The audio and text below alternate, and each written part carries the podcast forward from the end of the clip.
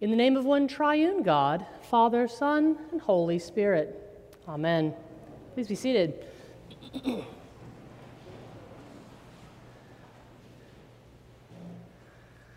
Blessed Father's Day today, and blessed Trinity Sunday.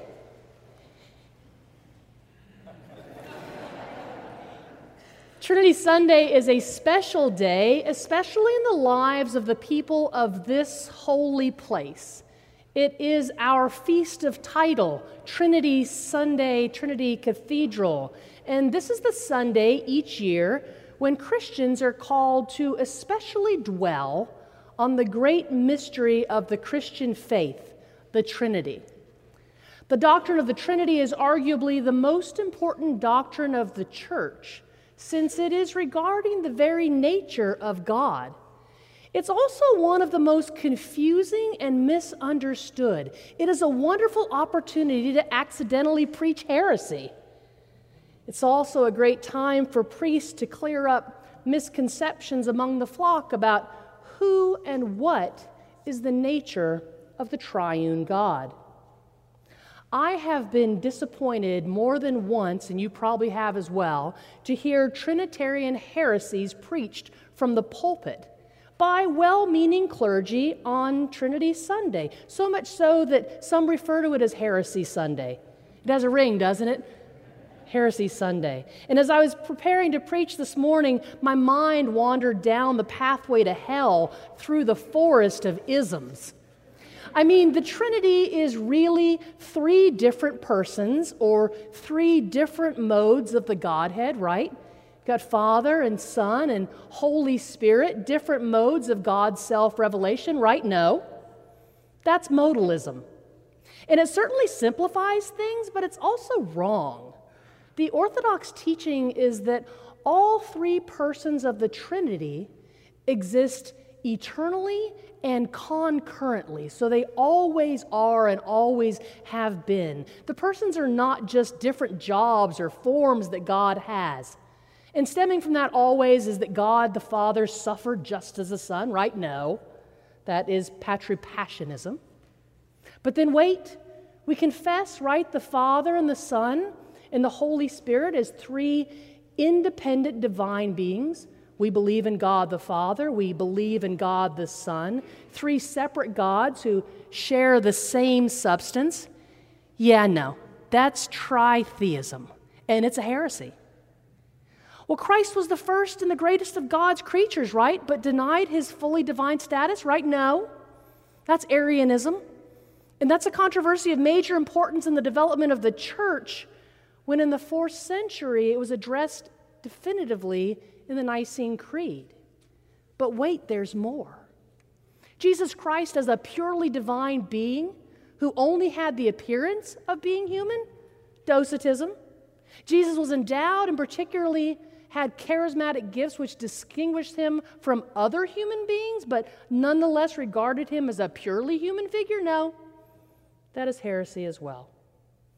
The Father and the Son and the Holy Spirit this one has to be right. Together, components of one God. So each is of the Trinity, but only when they're together. No, that's partialism. And the last one.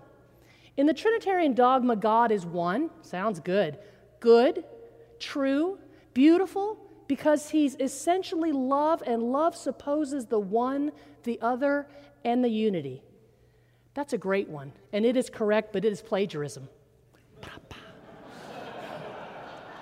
so, while not necessarily a heresy, isn't the Trinity actually two who's and a what? Actually, no, we don't even need to look at that.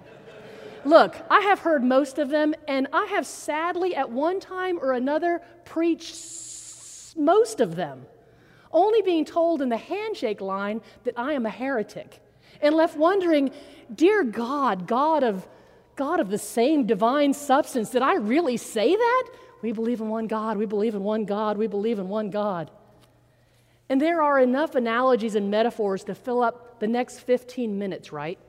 You got a man and a woman, they act as one person's employee, but another person's spouse and another person's father or mother. We've got the Trinity as the apple, we've got the flesh, we've got the seeds, we've got the skin. Trinity as a dance. This is nice for Father's Day. Trinity is a dance between a mother and son at the son's wedding while the son's new spouse watches on. Water, ice, steam, H2O, holy math, one God plus one God plus one God is how many gods? One God times one God times one God, if we're going to go into math, one God. Three leaf clovers, eggs, albumin, yolk, shell, right? Turducken, turkey, chicken, duck. they all miss the mark when it comes to calm unity, being inextricably connected forever.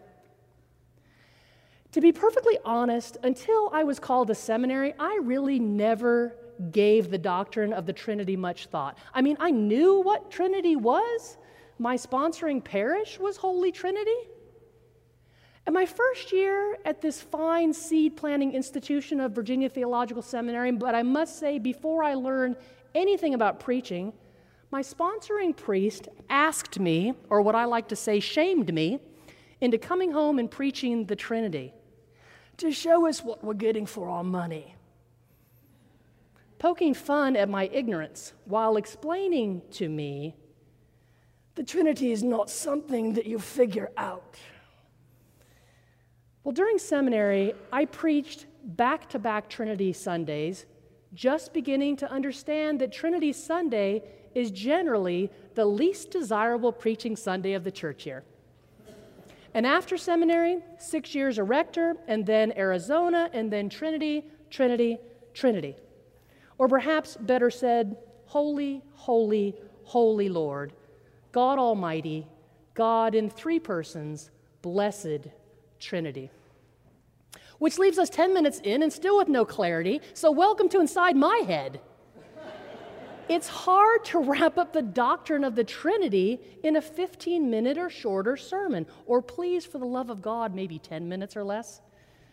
Sorry, folks. So, what then? What to preach for Trinity Sunday? You know, one of the best articulations of the doctrine of the Trinity is the Athanasian Creed. And though named after the great fourth century defender of Trinitarian orthodoxy and a hero of the faith, St. Athanasius, most scholars today believe the creed was written a few centuries after his death. But regardless of who wrote it, it's clear and it is a thorough profession of the faith that has been approved and used by the church for more than a millennium.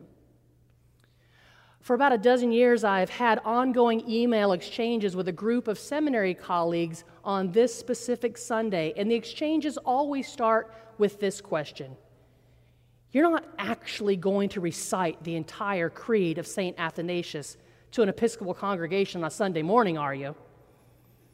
Co eternal God of all that is and ever shall be, world without end, that's exegetical and homiletical suicide, man. The brunchers will hate you. The newcomers will think you're crazy. Well, so be it.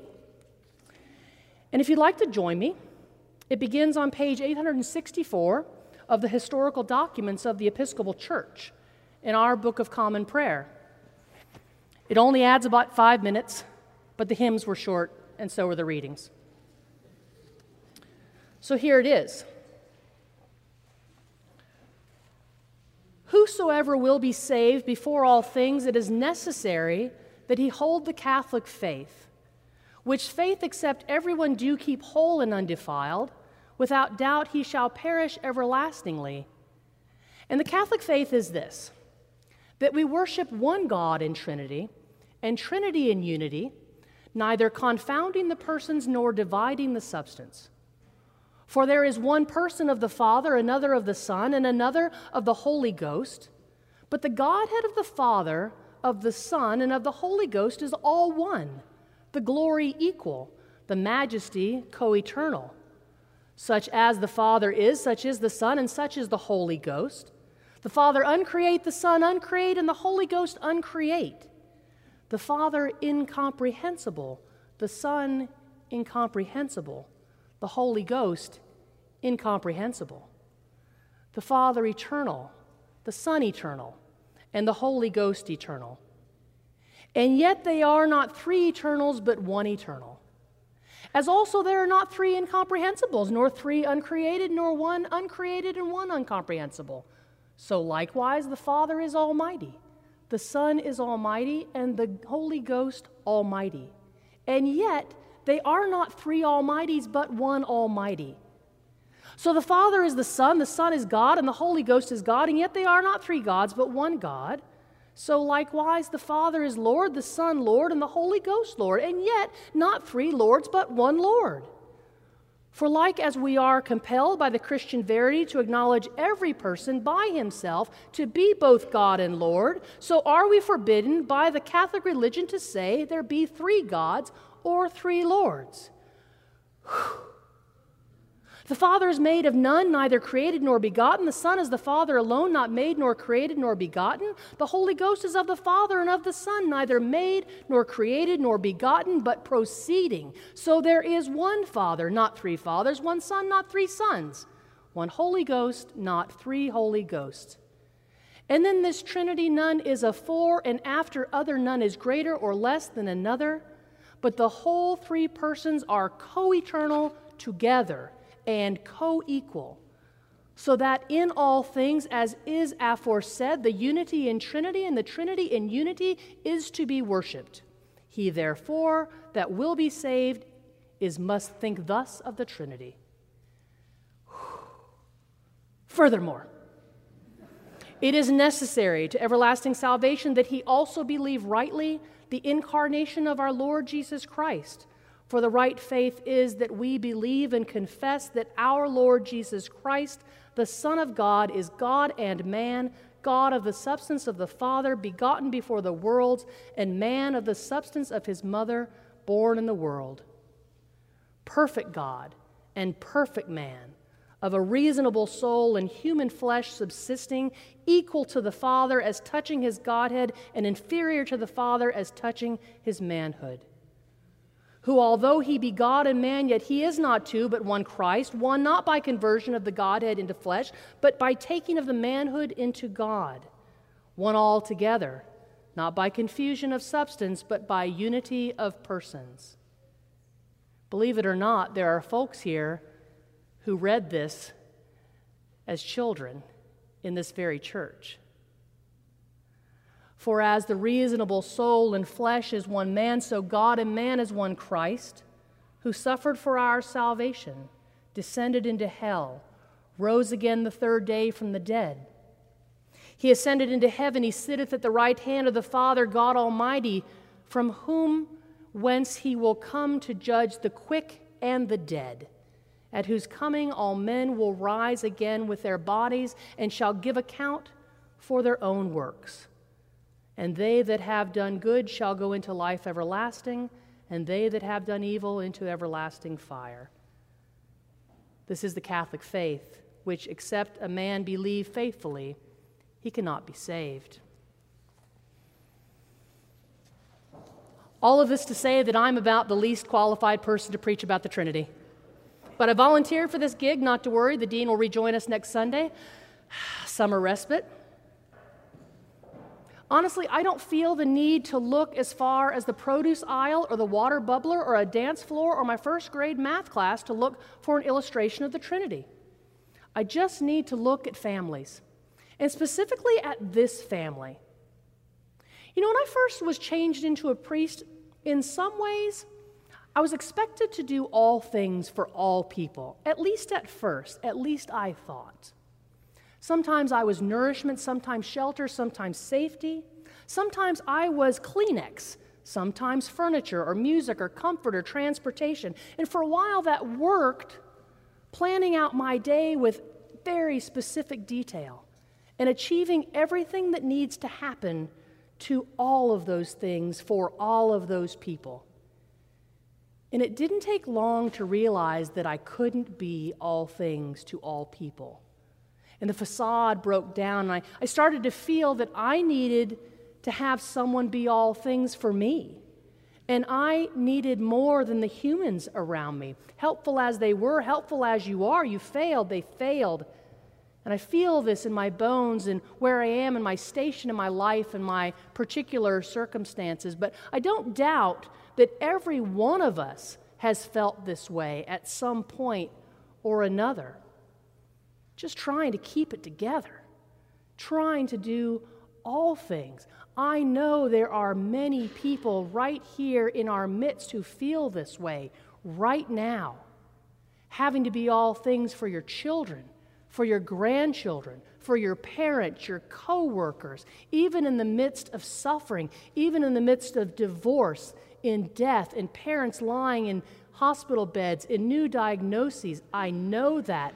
And even the most well prepared of us can't live up to those expectations. You know, the much maligned doctrine of the Trinity is an assertion that appearances to the contrary notwithstanding, there's only one God for all of us.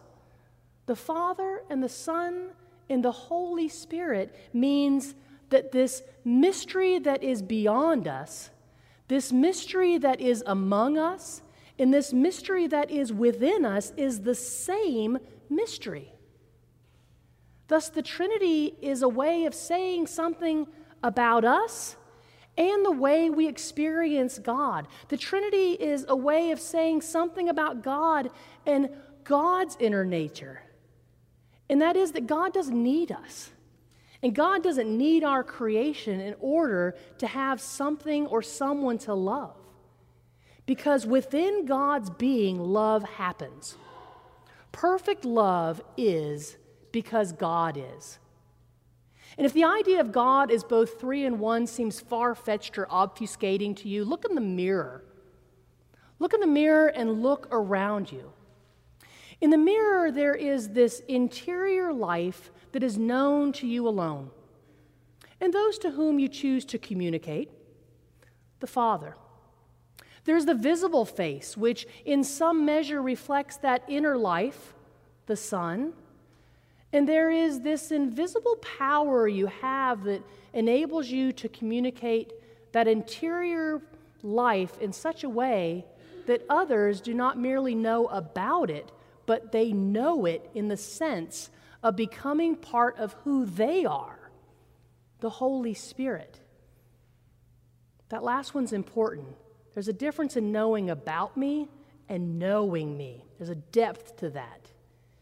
Yet what you look at in the mirror is clearly and indivisibly the one and only you. You know, Trinity Sunday coincides with Father's Day this year, and we don't have to read very much of the Bible to know all about the perfect fathers. I mean, Father Abraham, he didn't even have time to polish off his Father of the Year trophy when he went up that mountain with Isaac. Jairus knew he couldn't do everything alone when he sought out Jesus to heal his daughter. No one is enough, none of us. And the good news is that God is all things. God is all things and continues to be all things perfectly, even when our needs become overwhelming and unmanageable. And the other good news that there are people right here in our midst who have spent 40, 50, 60 plus years in this place in calm unity with the Trinity and with God. Look to them, they'll tell you about the Trinity. God is merciful and mighty, without compare. There is none beside thee. We're not designed to fully understand it. Though the sinful human eye thy glory may not see, and even though we don't understand and can't see, we know without a doubt that God is perfect in power in love and purity. I am perfect in none of those. And I am grateful that I don't have to fully understand Trinitarian doctrine to be the recipient of that love and mercy, and that perfect mercy and power extends deep enough to catch my inability to be all things, and high enough to meet my pride in thinking that I can be everything.